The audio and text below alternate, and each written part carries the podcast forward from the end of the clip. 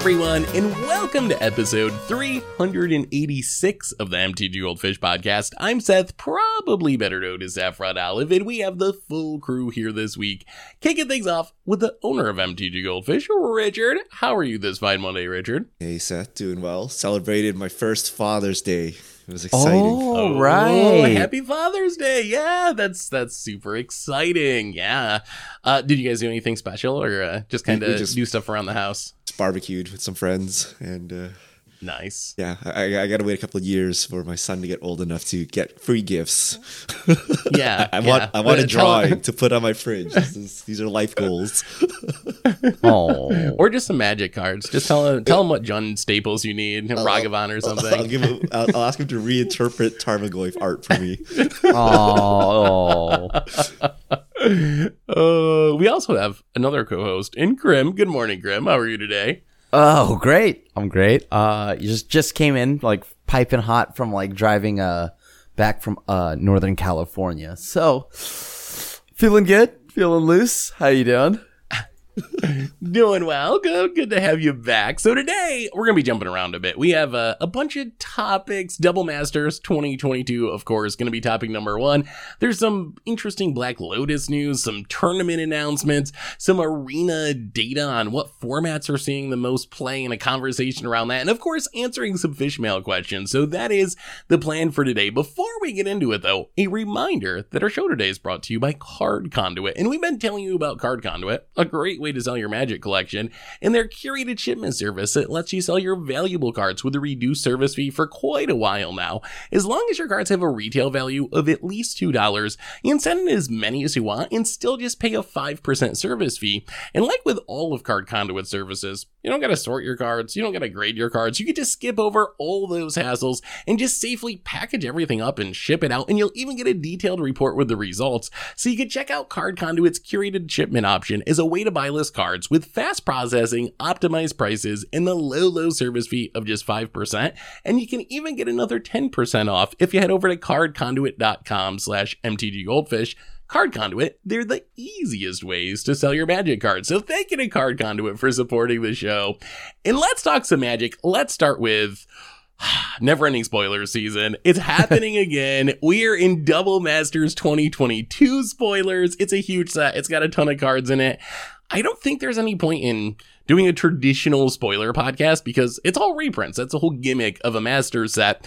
But I did really want to get uh, your guys' impression of this set. We got a pretty good chunk of it. We have this spreadsheet that we're tracking EV and also how much of the set has been previewed. And we're at like 57% of mythics, 41% of rares. So we've gotten, let's say, half the set so far. What do you guys think? What's your initial impression of Double Masters 2022? Let me let me let me give a quick uh, heavy hitter breakdown here. I'll, I'll list some of the expensive cards since you know we we should kind of know what the cards are.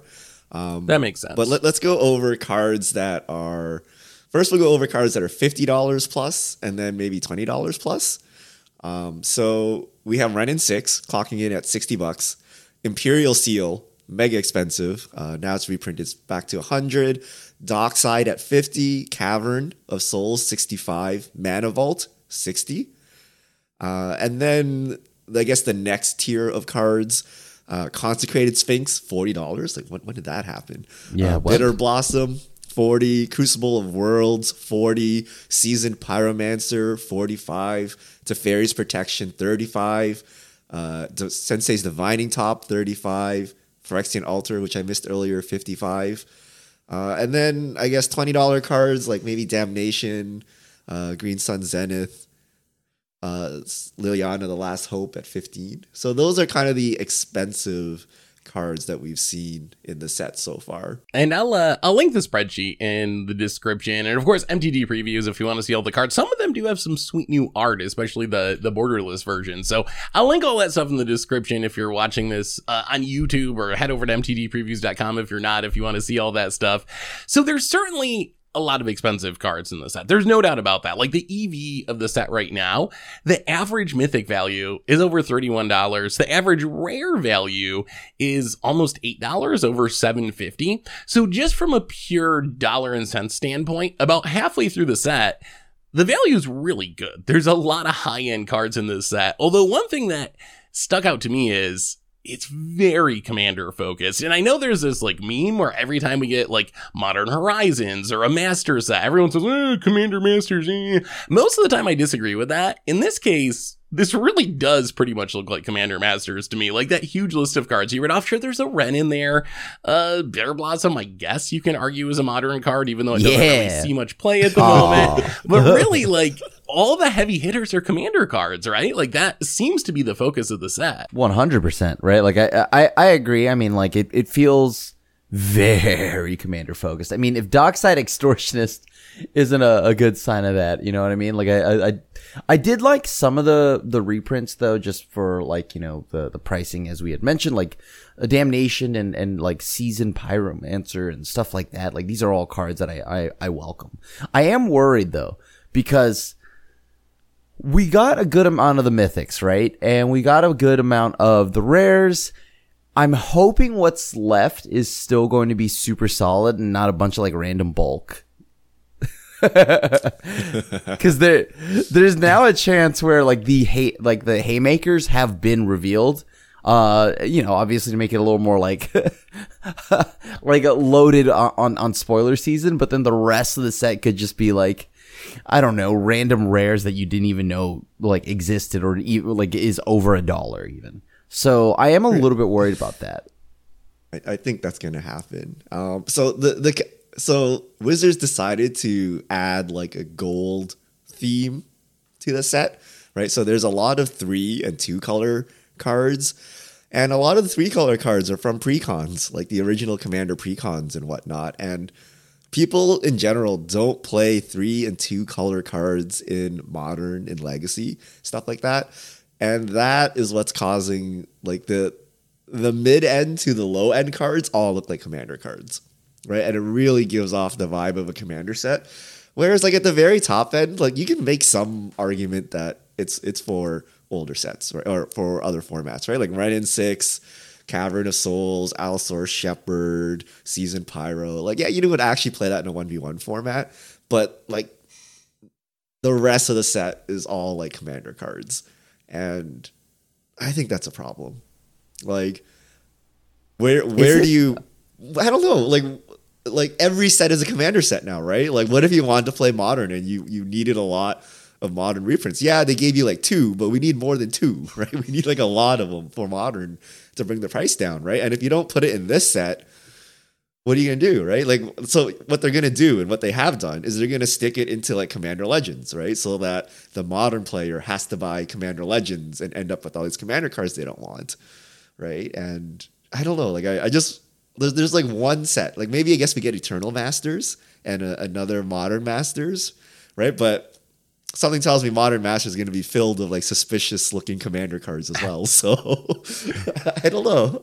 It feels like too much, I- right? Like every product is a Commander product, right? Like what about you know you wanted to play some non-Commander formats? Is that not was And- that not like known though? Like I mean, I, I figured it was already that like that way, and it was going to continue to be that way. I, I think my I expectation was only- there'd be like a random Teferi's Pro or Dockside in here, and not that like you know seventy percent of the cards that you open will be for Commander, right? Like if you oh, if you take a booster pack, like most of the cards in there will be for Commander. Yeah, I, I mean, one hundred percent. I think part of what makes it so stark in this case is a lot of the cards just literally aren't legal in modern or pioneer. There's so many old commander precon cards, and uh, I'm glad that they're being reprinted. But you see like Gave, you see Aminatou, uh, you see Arjun, you see Shatter Gang Bros. Like a lot of these are Teferi's Protection, Dockside Extortionist. A lot of these cards just have never been legal in formats like modern or pioneer. So I think that makes it very obvious that the cards are printed for commander because some of the cards, if you see a, a random Eldrazi, you see an Ulamog or something, sure, you're going to play in commander, but you can at least make the argument, oh, you could play that in modern. Even like Nicol Bolas God Pharaoh, no one like seriously plays that Hey. in modern, but there's been people who have played like five color Trondax for memes. Like it's legal in the format and you can do things with it. But a lot of these cards just like literally aren't even legally be played in modern. And I'm glad they're reprinting Commander stuff. That's great. I have no no qualms with that. Like Commander is the most popular format. We need Commander cards to get cheaper. So I'm happy to see, you know, Imperial Seals and all these expensive cards get reprinted for Commander players, but I do have a concern that Modern's really expensive right now and I was kind of holding out hope that this set was going to really help bring down the price, at least to some extent. And halfway through spoiler season, I'm kind of like, all right, like, ah, Cavern's going to get cheaper. That's nice. Season Pyromancer, I guess, like, that helps a few decks, but there's not really a ton that's like, okay, that's really going to bring down the cost of having a new player join the modern format or even an existing player, like, build a new deck in modern. I'm just not seeing a ton of stuff that's going to help that style of player, really. I'm hoping fetches are still waiting to be revealed.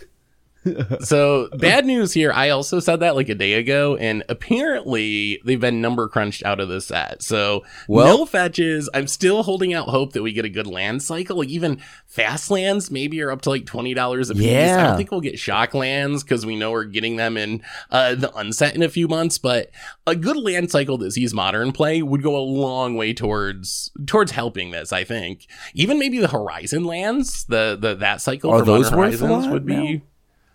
They're they're in the mid teens or something. Like they're they're not super expensive, but I don't know. After fetch lands though, there's a big drop. Like if we can't get fetch lands because they're crunched out, and they won't, I assume, do shock lands because they're coming in Unfinity. Like, oh, what's the next best option as far as the Fast land cycle that would really help modern? Leg- fast lands, it, it probably is fast lands. yeah, because like, it, aren't they like still like 20 plus or something per? Uh, yeah, they're in the like 20 $25 range, somewhere around there. So yeah, enough that I know I've been building Pioneer decks and I used to be able to play some of them in budget decks. And now you cannot play any of them in budget decks. They're all way too expensive.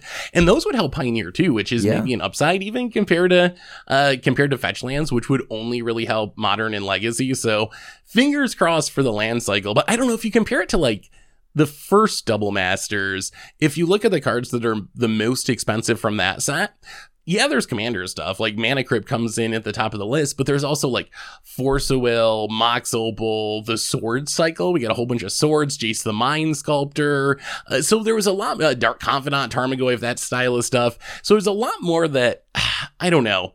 The Double Masters felt like a mixture to me of commander stuff and like Eternal stuff for 60 card formats. Double Masters 2022 feels like a commander set with a little bit of stuff, you know, tossed in for the Eternal players at this point, which if modern wasn't so expensive, I wouldn't be as worried about it. But I don't know. I'm a, I'm a little concerned. It's just hard to recommend new players get into modern at this point because the decks just cost so much money. And I'm not sure that Double Masters is going to be the, the solution to that problem. All right, I wanted to get your guys' opinions on the borderless cards. So the the borderless cards in this set uh, all have new art, and that's the only place new art shows up in. And what do you think about that? So the borderless cards only show up in the the infamous collector boosters, right? The four, the 4 Mhm. I don't believe so. No? I Do- believe do they show them up in normal well boosters as in well. normal at yeah. any significant quantity, or is it like a lotto card at that point? So I'm not 100% sure on the higher rarity stuff. I know in one of Wizards articles, they mentioned the bounce lands in specific, because all the bounce lands are coming back with uh, with the extended border or the borderless version.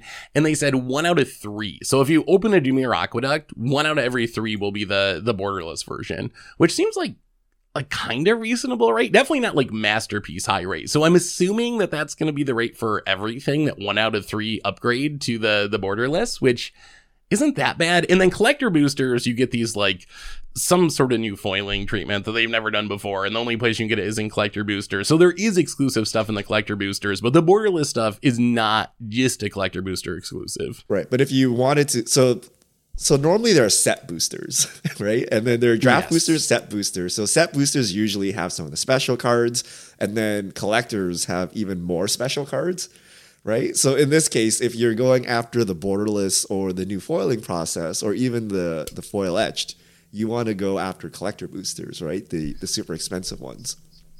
Now, Yeah. previously when we had like reprint sets, you would get new art randomly, right? Yeah. And now they're locked behind these higher tier cards.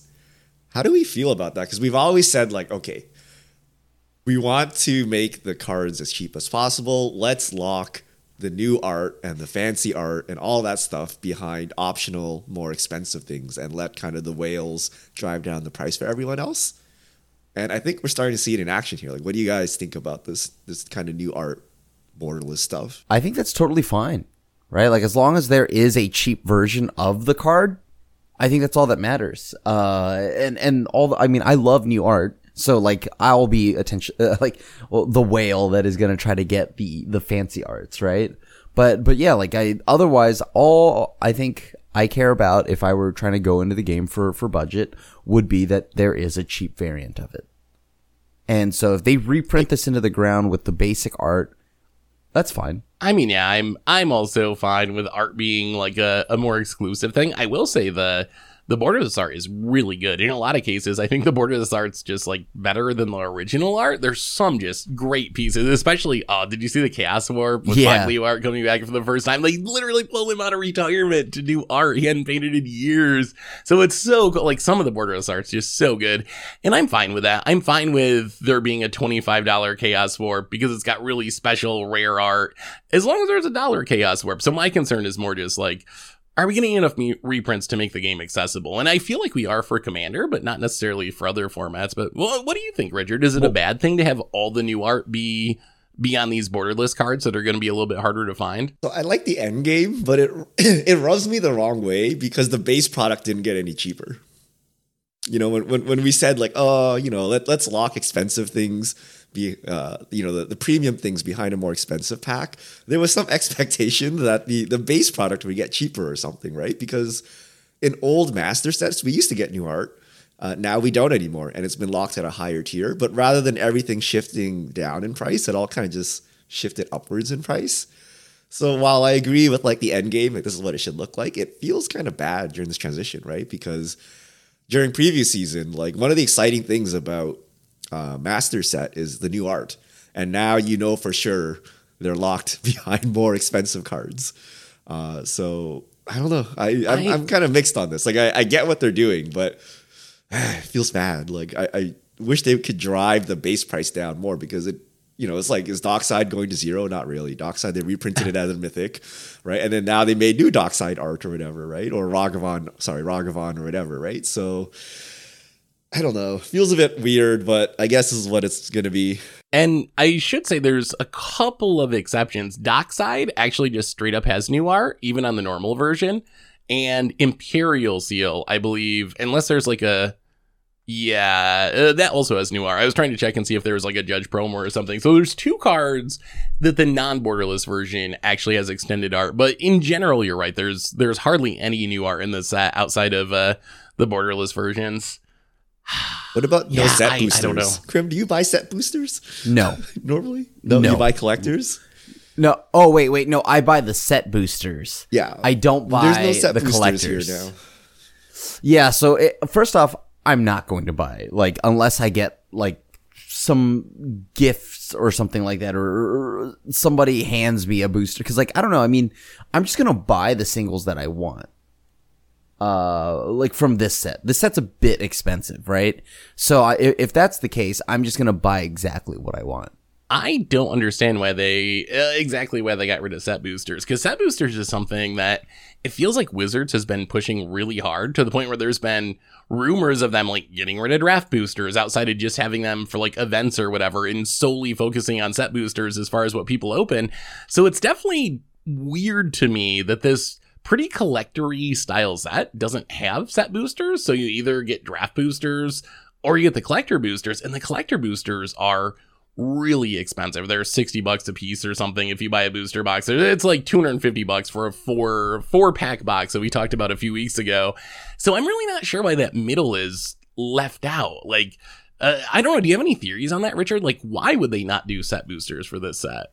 They didn't want to make a six pack booster box. I don't know. Yeah, Like, I- I don't know. That might be it. It doesn't make any sense because, like Seth said, they're like draft boosters are no longer a thing. Like set boosters should be the default that everyone buys, and then the set has no set boosters. So I'm confused. Like, my, And- my guess is they don't want to make that meme like six pack box or something, right? Like that's the only way to make the math work.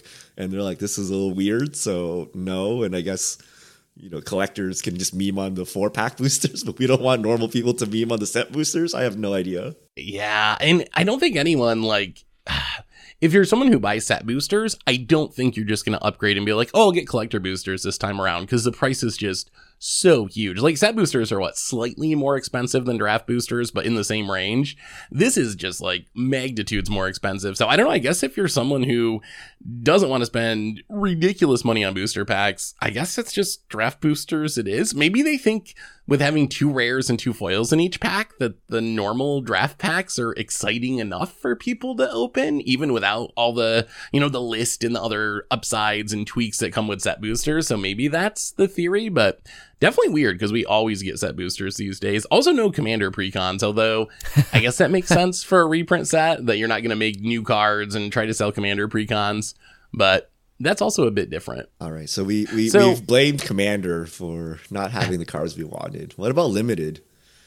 Wait, wait, wait, wait, wait, wait, wait. On that topic of Commander, though, I'm so I I was like glossing over Double Masters one, and it actually still looks very commandery. Like give give like without Stoneforge and like a few of these things, it still looks pretty commandery. Yeah. I mean, I think there's definitely I think that where where I see the difference mostly is I feel like a lot of the cards that are commandery can also be modern cards in Double Masters one, like swords and worm coil and things like that. When a lot of the the cards in Double Masters 2022 are just like straight up you're only a commander card. Like you cannot play it in modern or whatever. So I don't know. I feel like there's uh, if you, I would have to actually like go through and crunch the numbers and be like, oh, what format does this see play in? What percentage of the sets for commander or otherwise?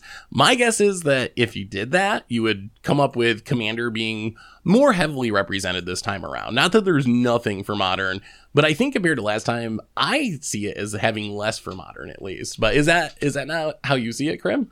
I mean, I'm starting to feel like. I mean, you have like Kaalia, you have Atraxa, you have t- like okay, well, I guess Legacy plays Toxic Deluge, but I don't know. I it still looks kind of commandery, like pretty commandery. I- I- The other way to look at it is like there are no iconic cards for the Eternal formats in this set, right? Like the, the older sets you had like Tarmogoyf, Bob, Stoneforge, like kind of like the cards you associate with formats or very famous decks. Whereas we basically have Wrenn and Six holding up everything and maybe Cavern of Souls. Like you don't have kind of the iconic rares or mythics from like stable archetypes in the older formats. So maybe that's what's causing that feeling, like that we don't see our favorite modern card or favorite legacy card or something like that. Or like, you know, like even like Brainstorm or, you know, some of the, the lower rarity cards, like we're not seeing those kind of cards. and I should also say, I think it makes sense to print cards for Commander like that. I, I don't think Wizards wrong to focus on Commander. Just me as a modern player, I'm like, ah, the format's so expensive. Like Wizards, please, like even if it's not your, do something to like. I don't know. Like, how do you recommend someone buying a fifteen hundred dollar deck if they're new to the format? And I, I don't know the answer to that. And I love modern, so I want to be able to recommend that to people. Are we all So, any any other thoughts, Grim? oh no no. That that I'm just like still glossing over like comparing the two sets and I mean yeah like it it does not it, we'll see once the full set is out. But for right now it still kind of just maybe maybe it is about a few of the iconic cards aren't here. Right outside of Wrenn 6 like Richard had mentioned.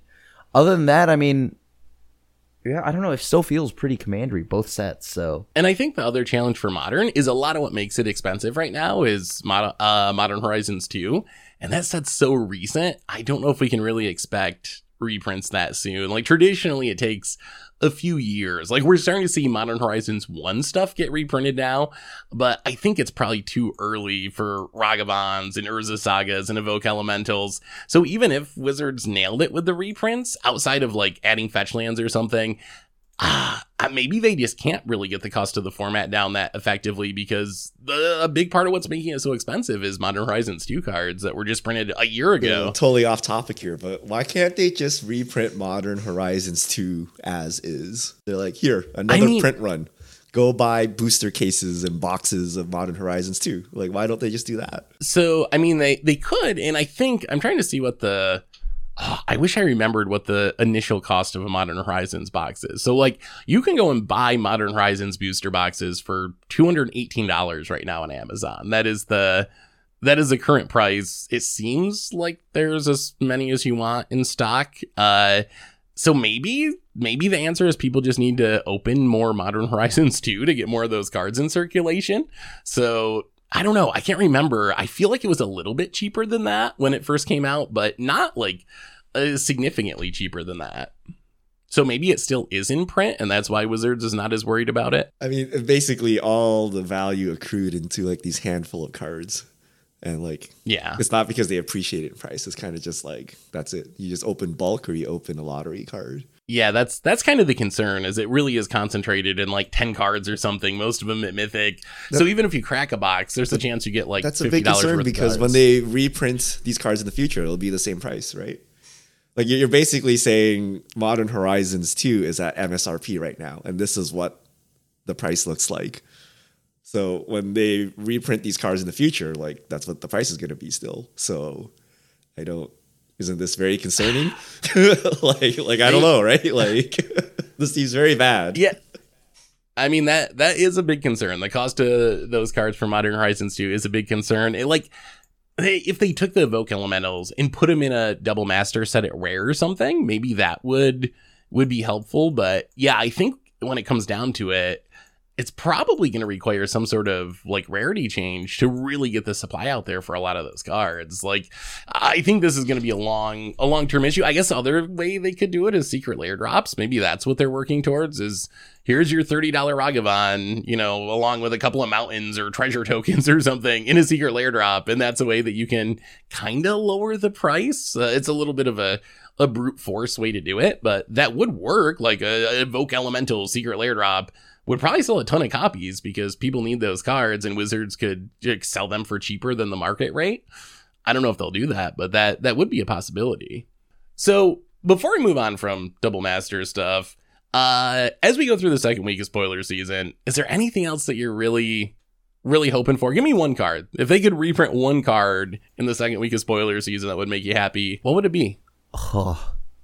Armor they, they need to confirm that my boy's not dead, that he's still viable in eternal formats by printing them.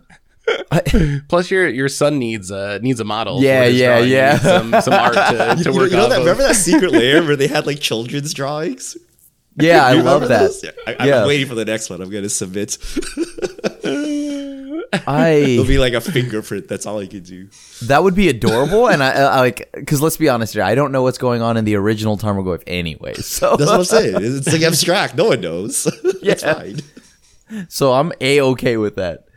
But for me, I I mean, it, there's two cards that are already reprinted, but I want new art of it: Ooh, what what are those? Bitter Blossom and Aminatou. Ooh, those are those are very grim cards. Uh, Bitter Blossom. I think we would have seen the new art by now. Right. I don't know. I think it They seems usually like they've spoil been them all putting it together, So yeah, if you don't see the new art, it's not it's not happening. Well, then that makes me extremely sad. Especially, well, th- there has to be something for Aminatou though, right? She's on the pack. She's on the pack, and it's not the artwork that's on the card. So I'm kind of sad. I don't know where it is. I'm hoping it gets revealed, because it's either that or or I'm always I will always welcome a brand new art of the God Pharaoh, always, or or a new border or or, or something. Just give me a new God Pharaoh. But if uh, of the cards that aren't already reprinted, although those are like technically what I want really bad, even though I don't think any of those cards are really all that expensive. Bitter Blossom is the most expensive thing that I want reprinted right now. uh, but yeah, like, and fetch lands have been ruled out. So I guess at this point now, I, I, I think the thing that just off the top of my head is now fast lands. I think fast lands would be nice. Uh, and, and yeah, like, uh, other than that, it's everything else is Modern Horizons 2. Yeah, that's that is kind of one of the concerns. I will say I I don't really understand the rhyme or reason of what gets borderless art and what doesn't. Like the mimeoplasm does, and Shattergang Brothers doesn't, Cedrus does, and then you know like Karavik doesn't. So I I don't know. I don't know how they decided because uh, a lot of very similar cards. Some of them get the new art in the borderless print, and then other ones don't get any new art. So I don't know how they figured that out. For me though, Force of Negation, I think, is the biggest single card. And then I'm also, if we can't get fetch lands, the fast lands would be really helpful. And I would also just accept like ah, Stoneforge coming back at rare would be helpful. That sees a lot of play in modern right now. Uh, even like oddly, Mox Amber is like almost 50. But remember when we laughed at Mox Amber and called it the worst Mox ever? And now it's like one of the 10 most expensive cards or something in modern because it sees playing combo decks. So more stuff Thanks, like that would make me- I- anything, anything that is going to see play in modern, even just the rest of the modern Horizons one cycle. We got Seasoned Pyromancer, but like Urza, Ranger Captain of Eos, Yawgmoth. I know it's not like a true cycle, but that cycle of cards would ah, that would make me really happy. So just Oh. anything that can help bring the cost down to modern decks would be really, really beneficial. I think I think one that I, I like. I guess modern players wouldn't like need it because you can't play it there. But Force of Will, that'd be nice. Yeah. You know, you know, that's a good one that walks the line too between like commander players want it and Yeah. legacy players want it. So that one like makes a lot of people happy, but well, we'll see. We should have the full set on Friday so we can discuss all the EV and all this stuff in full next podcast. But uh let's keep moving on. Krim, we got some news about uh about Post Malone this week. Yeah, yeah. What uh what did uh what did Posty do? So it seems that Posty went on to Howard Stern, and on Howard Stern, po- like you know, uh, Howard Stern asks Posty, uh, "What's the most uh, he's ever spent on a Magic card?" And uh, Posty honestly answered, and it was eight hundred thousand dollars on an artist proof signed by Christopher Rush, Black Lotus. So, yeah, eight hundred thousand dollars. Uh, you know, I I gotta say, like when you want it, you do like go get it, I guess. And and Posty did exactly go and did that. And wow, it is. I think I almost fell over. I was like, oh.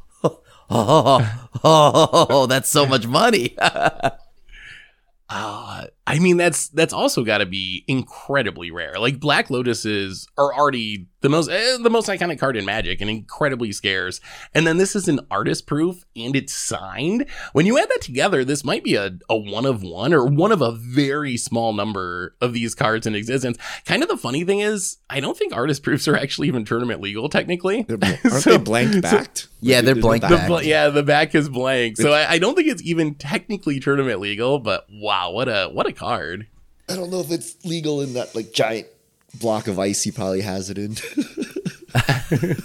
yeah, I don't think you're playing it anyways, right? Like, like yeah, like that's I mean, that's kind of wild. I It's mean, kind of just like a like artwork or something at this point, right? Right. Like you just Right. hang it there. Yeah. That's it. I, I don't look at power and, and all of that stuff as anything more than just like if I wanted to have fancy artwork like the the Mona Lisa and whatnot, like in hanging in my place. So, like yeah, like it, that that's how I view it because I'm definitely not playing it. That's for sure. Is this the most that either of you know of someone paying for a magic card? I've been trying to think. Is there anything? I'm sure there's some like test print proof one of one Mark Rosewater's wedding announcement card or something that would be absurdly expensive, but I can't think of another time I've heard of an eight hundred thousand dollar card. I can't think of a time either. So I think I'm gonna go with this. Like the the prior to this, I think it was like four hundred thousand or something. What for like a black for like Lotus? a ten There was a Black Lotus or something. There was a Yeah. five hundred thousand PSA ten alpha. there it Lotus, is. There it is. That's what it was. It was Which 500,000. Toast also bid on, by the way. I think he lost it.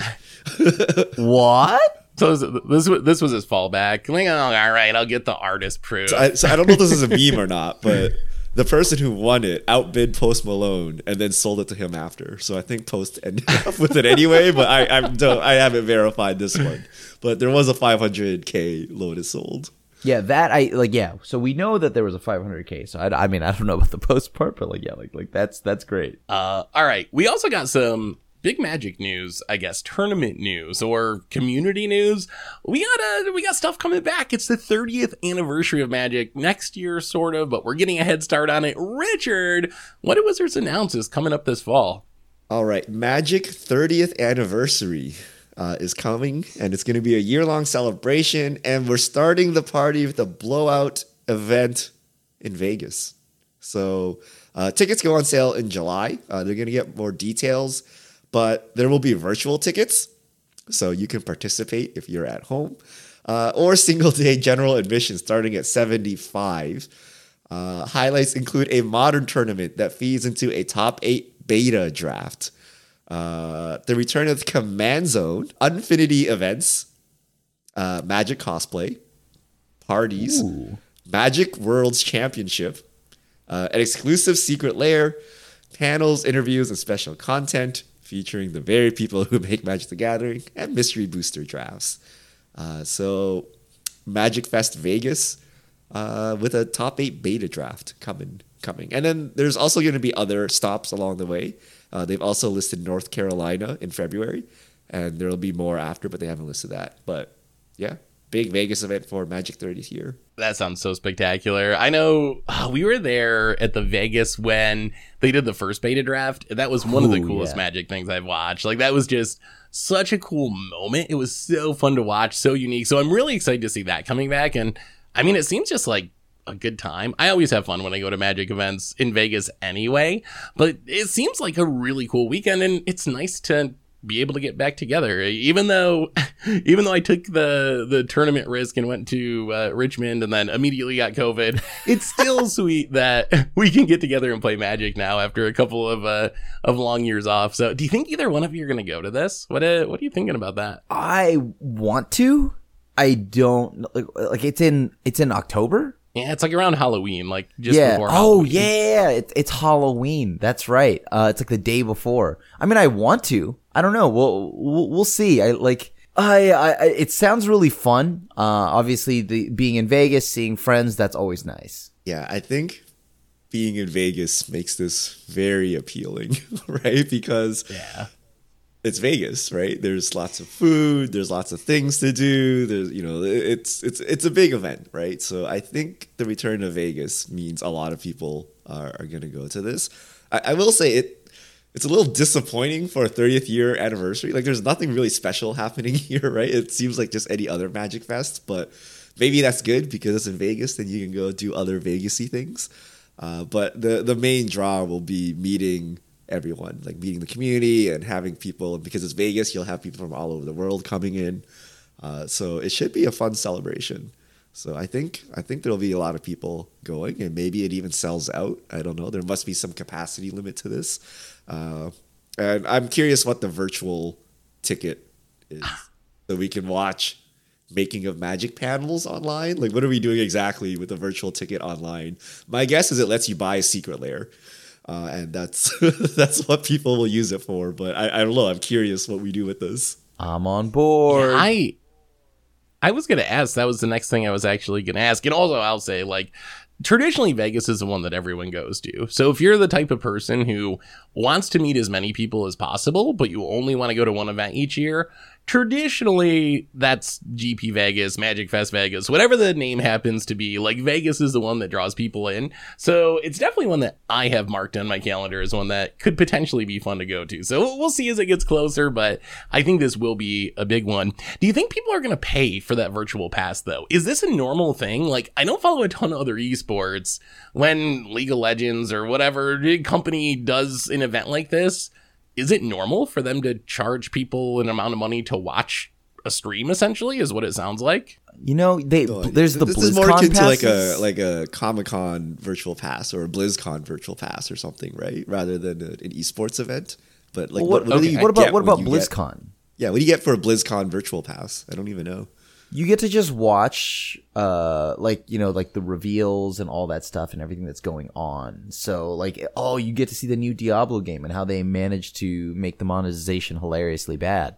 And and and things like that no i don't speak Like, like, you it, it makes sense because there's a lot of exclusive content at those ones, but there's like no exclusive content at a Magic Fest, right? Yeah, it's it's got to be the secret It's Lair, gotta be right? secret That's Lair. be You what need the pass for. to buy Secret Lair. I think that's what it's going to be, and that's how they're going to sell it. because it would be very disappointing if you had to pay 30 bucks to watch worlds. Like if, if No, they're trying to there's no charge to like watch the stream of worlds or something that would really rub me the wrong way. So i hope you're you're paying to get extras and there'll be a stream of worlds for everyone to watch but then if you pay the 30 bucks you can get a secret lair drop or see behind the scenes stuff that maybe you couldn't see otherwise or something but i hope the whole thing is not paywalled because that's kind of a expensive ticket Maybe the top eight beta drafts is paywalled. Okay, I could see that. If you're doing different stuff that wouldn't normally be on stream, I mean, I guess still, I guess I would like it to be free if I had my choice. But I could, right? I could see the justification. They streamed it. I remember it was watching the, stream Grand after Prix the fact. coverage, Yeah, right? yeah. So I don't know. Maybe maybe is this some some person with a GoPro at the Friday night party, and you get Oh, to yeah. participate. Uh, okay, that could that could be sweet. Well, it'll it'll be interesting, and we'll get more information in July. I think they said it, it seemed like they kind of put this together really quickly, and uh, there's not like an invite list that's out yet for the most part or anything. So we're supposed to be getting more information uh, in the not super distant future. Uh, all right, I got one other topic for y'all before we answer fish mail. Uh, so we got some more data about what formats are being played on Magic Arena. And this comes from untapped.gg, which is a arena tracker. And then they track the formats that are played by people that sign up for their tracker, essentially. So it's not every single arena player. It's a subset of arena players who use untapped.gg. But the numbers are pretty stark. This was from the end of April through June 6th. So a couple weeks ago. Uh, standard, and this is best of one, best of three combined and rounded to the nearest whatever. But standard 2 million matches played, Explorer 500,000 matches played, Historic Brawl 360k, Historic 250k, Alchemy 42k. So I have two questions. First, what do you make of these numbers? And second, how much weight do you put in these numbers? Like, how good of a sample is untapped.gg users? Let's say we could see all the data. We had the internal Wizards data, which I'm sure they have, of every single match that's played by every single player. Do you think it would look much different than this percentage wise as far as what formats people are playing? I I would believe that uh, that that yeah, there's definitely a lot of info that like isn't re- like talked about or shown on these uh, untapped.gg numbers. so I think for our purposes, these are roughly accurate. And for our purposes, I mean when we when, when we podcast, right, we, we were talking to people that are fairly enfranchised in the game, right? And they're like quite serious mm-hmm. players, and you know, you might call them spikes or semi spikes, or any, like if you're just watching magic content or following magic content, you know, you're you're quite invested. So I would think this is roughly correct, right? Like people who go out of their way to track data and install Untapped GG app, they like to play these formats. Standard's most popular, followed by Explorer. And now that's going to be different from people who just play on their phone and never read like any piece of content, don't know what the meta is, don't know what a mana base is, you know, things like that. Like that's going to be a different audience. Uh, so I think the total data will be different, but I think like for enfranchised Magic players, I think this this should be roughly correct. that that was kind of my thinking like it would be different overall because the people who are using untapped are got to be some of the most dedicated players. It's got to be the whales. It's got to be the hardcore free to play grinder. It's like people who are playing arena a lot. If you're someone who has gotten to the stage of finding out what untapped.gg is and installing it and using it to track your matches you got to be in the top some percent. I don't know what that percent is 5%, 1% of Magic Arena players as far as how dedicated you are. So there is a huge group that's missing. And I'm sure if you look at all the new players and all the mobile players, it is going to change the numbers to some extent. But I still think these numbers do have value, especially for, like Richard said, for people creating content or for other enfranchised players, because this is kind of what that group I think is doing. And I think if you could expand that out to all the enfranchised players, the numbers would probably look roughly the same. I think as far as judging what the most dedicated enfranchised players are playing, this is probably about right. Well, so what do you think of these actual numbers? What do you think about? Uh, I guess the two things that stuck out is Explorer, at least with this group of heavily enfranchised players, is pretty popular. Like it immediately jumped up to second place behind Standard right after release and is like double historic. And then Alchemy almost doesn't exist. Like 42k compared to Standard at 2 million. That's a huge, huge, ridiculously big difference. What do you think about this? What does this say about Arena and the formats people play? Is that I mean, it, it's not a surprise, right? I mean, when we went into uh like talking about just like digital cards, right? People don't like digital cards. So I think I think that was expected when it came to uh like the alchemy side of things.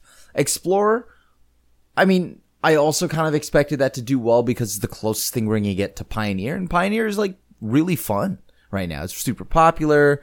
Uh, so this is the closest thing we can get as a as arena players. So yeah, I, I I am I'm happy that these numbers. Uh, I mean, at least the the explorer side of things is doing real well.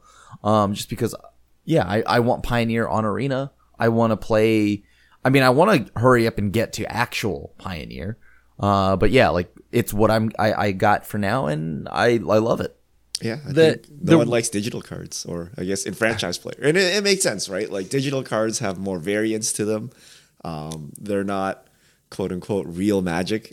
Like you, you don't have the paper data to help back you up uh, with the digital cards. So the more franchise you are, I think the less you like digital cards, and it's it's kind of reflecting here. Um, I, the real question is like, what did it look like before digital cards were released?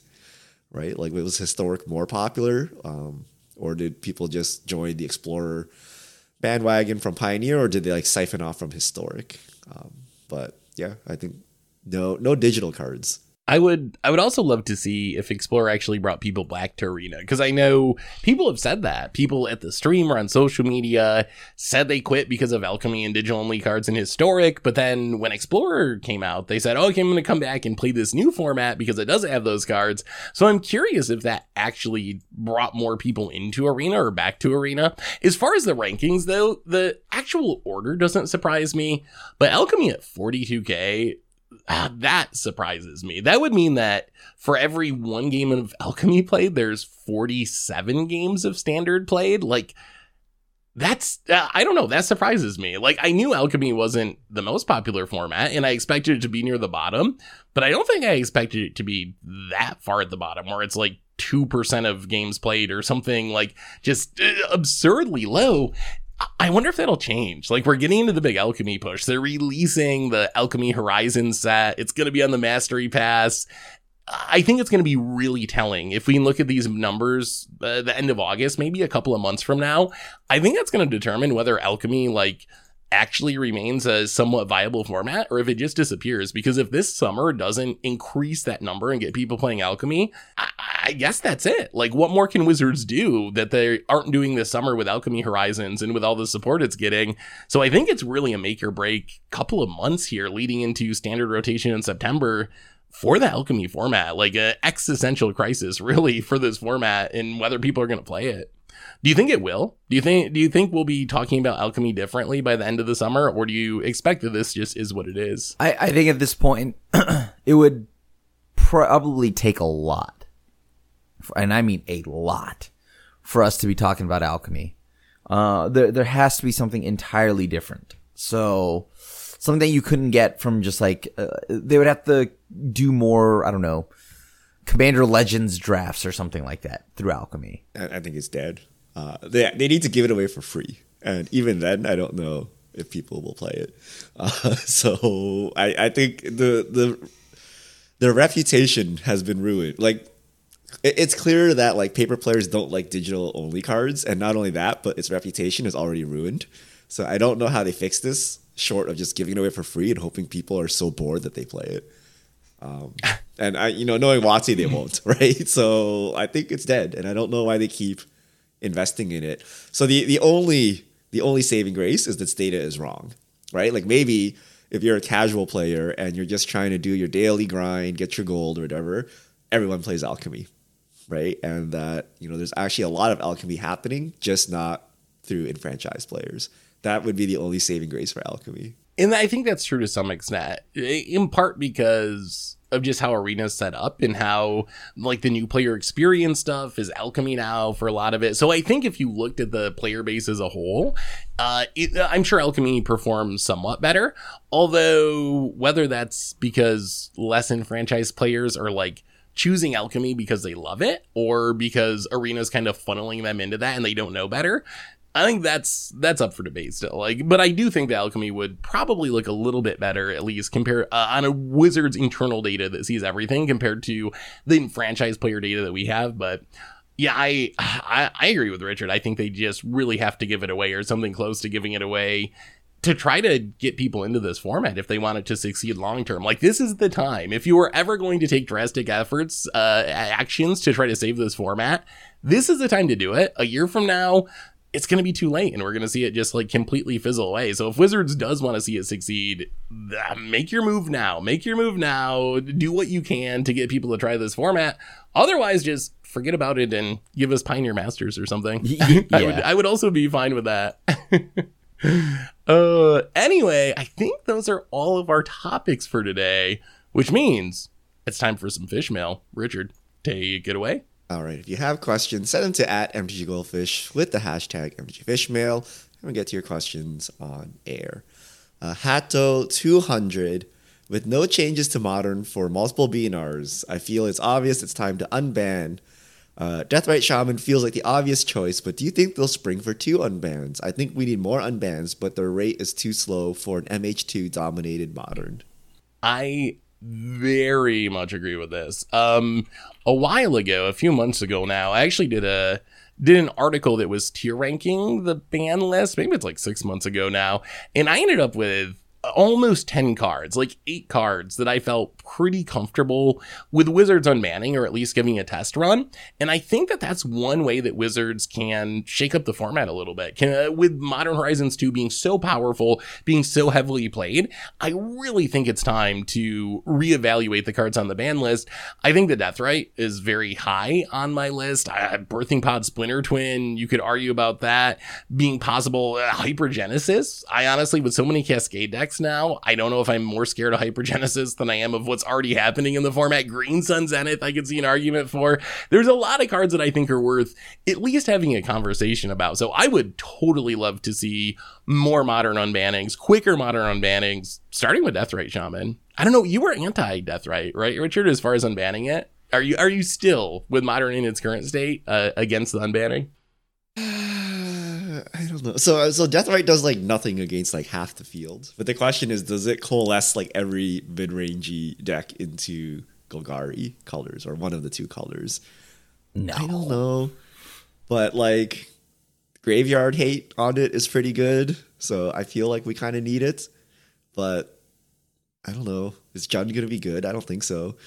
right? Like, like you know what I mean? Like, I think you would just use this in like the question is like, what broken deck currently exists that will like abuse Deathrite even further? And I'm not sure, but I mean, like, wouldn't you say it's needed? I feel like it's probably needed, right? Right now. it's like, needed. But I like, like- so like, I I like to see mid range in the format, like real mid range, right? But the question is like, if you do this, will you make like everything a Deathrite deck? I don't see that happening, so I feel that's safe, right? Just like when we unbanned Stoneforge, like it didn't really do anything, right? So I feel Deathrite's kind of the same, um, but I don't know. Like, is it still too powerful? I think we've power crept Deathrite Shaman. Is that is that a thing? have, have we power crept Deathrite Shaman, the one mana one two that has like a million abilities? The first one I- mana planeswalker.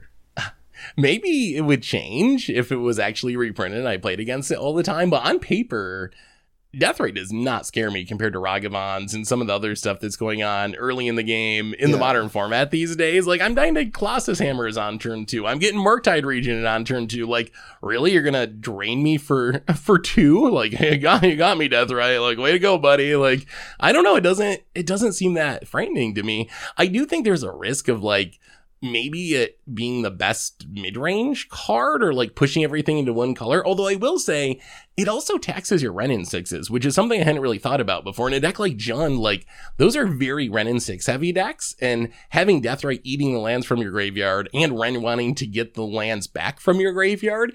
That is a little pinch that I think is going to be kind of awkward if that actually did happen. But anything beyond Deathrite that you'd really like to see come off the ban list while we're on the topic? Come off the ban list.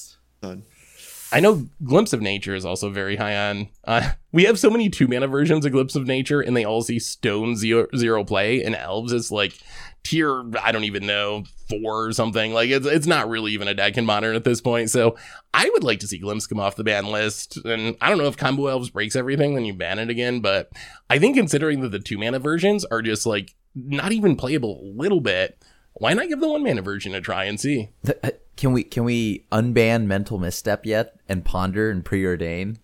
Oh no! Don't. I actually think mental misstep. Oh, I would like to see one of Ponder Preordain get unbanned, although I don't know if I want to do it why Murktide is the best deck in the That's format. that's also fair. like, the timing's a little bit awkward. That's but I do very think one of those would be safe to unban.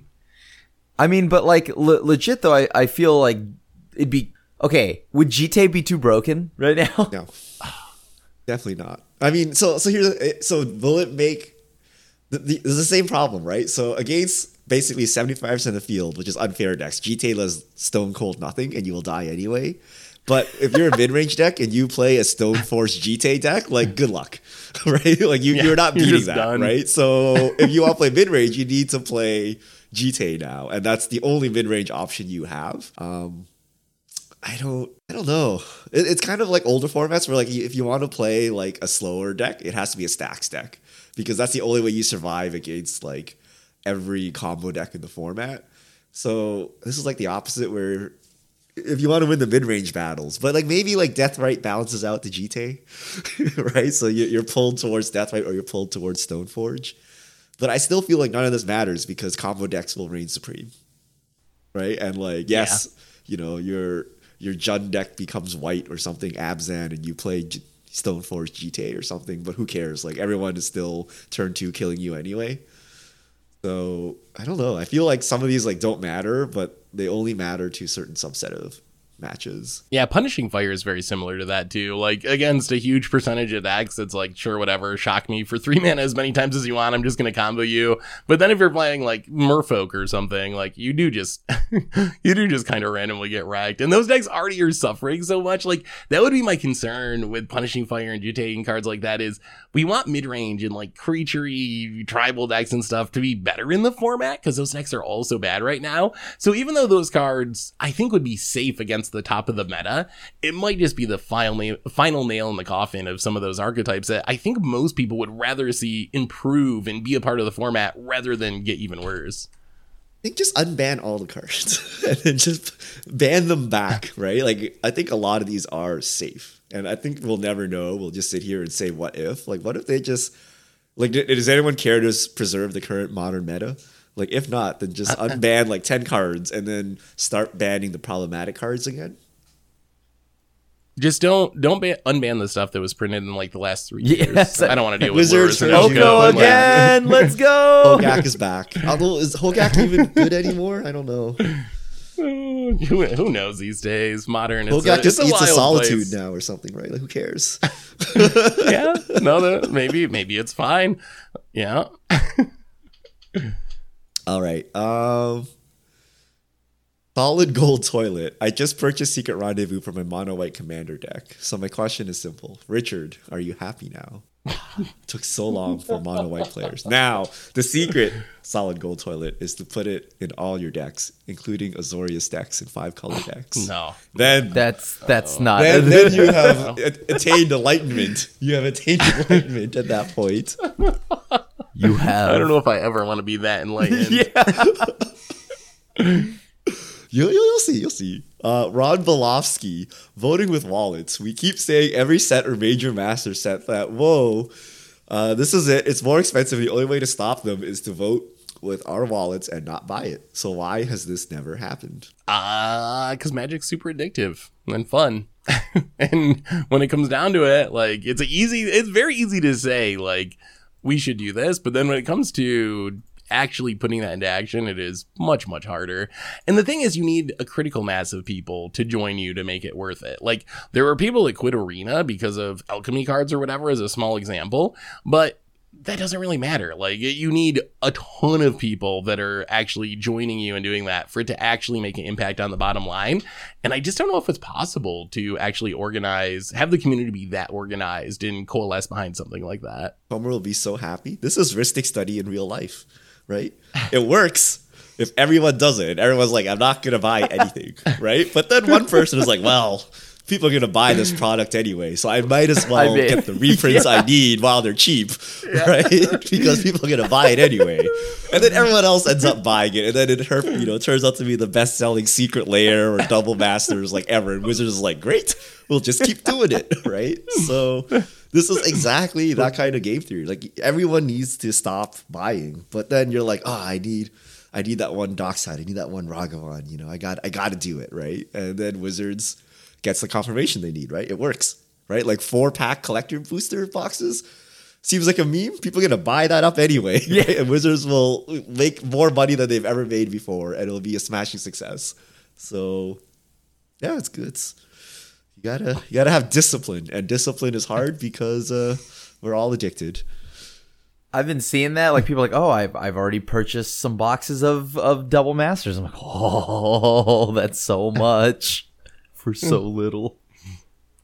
I want I want to see the world's you know you know how on YouTube people make like the the largest pack openings or something. I want to see someone open like a thousand double masters collector boosters or something, just like some obscene amount. That is going to be a very difficult thing to do. well, uh, maybe maybe maybe Post Malone. Oh We'll- yeah, we'll yeah, ask yeah, yeah. We should ask how many how many packs did he buy. He's like, I, one, I can only afford one pack. It's ridiculous. Wizards has gone too far. Uh, all right, so that's all the time we have for Fish Wheel this week. Thank you to everyone who sent in questions. If you have questions, send them to at MTG Goldfish with the hashtag MTG Fishmail, and we'll get to your questions on air. And I believe that brings us to the end of episode 386 of the MTG Goldfish podcast. So, Richard Graham, thanks for hanging out. Thanks to everyone for listening. Thanks to Card Conduit for supporting the show.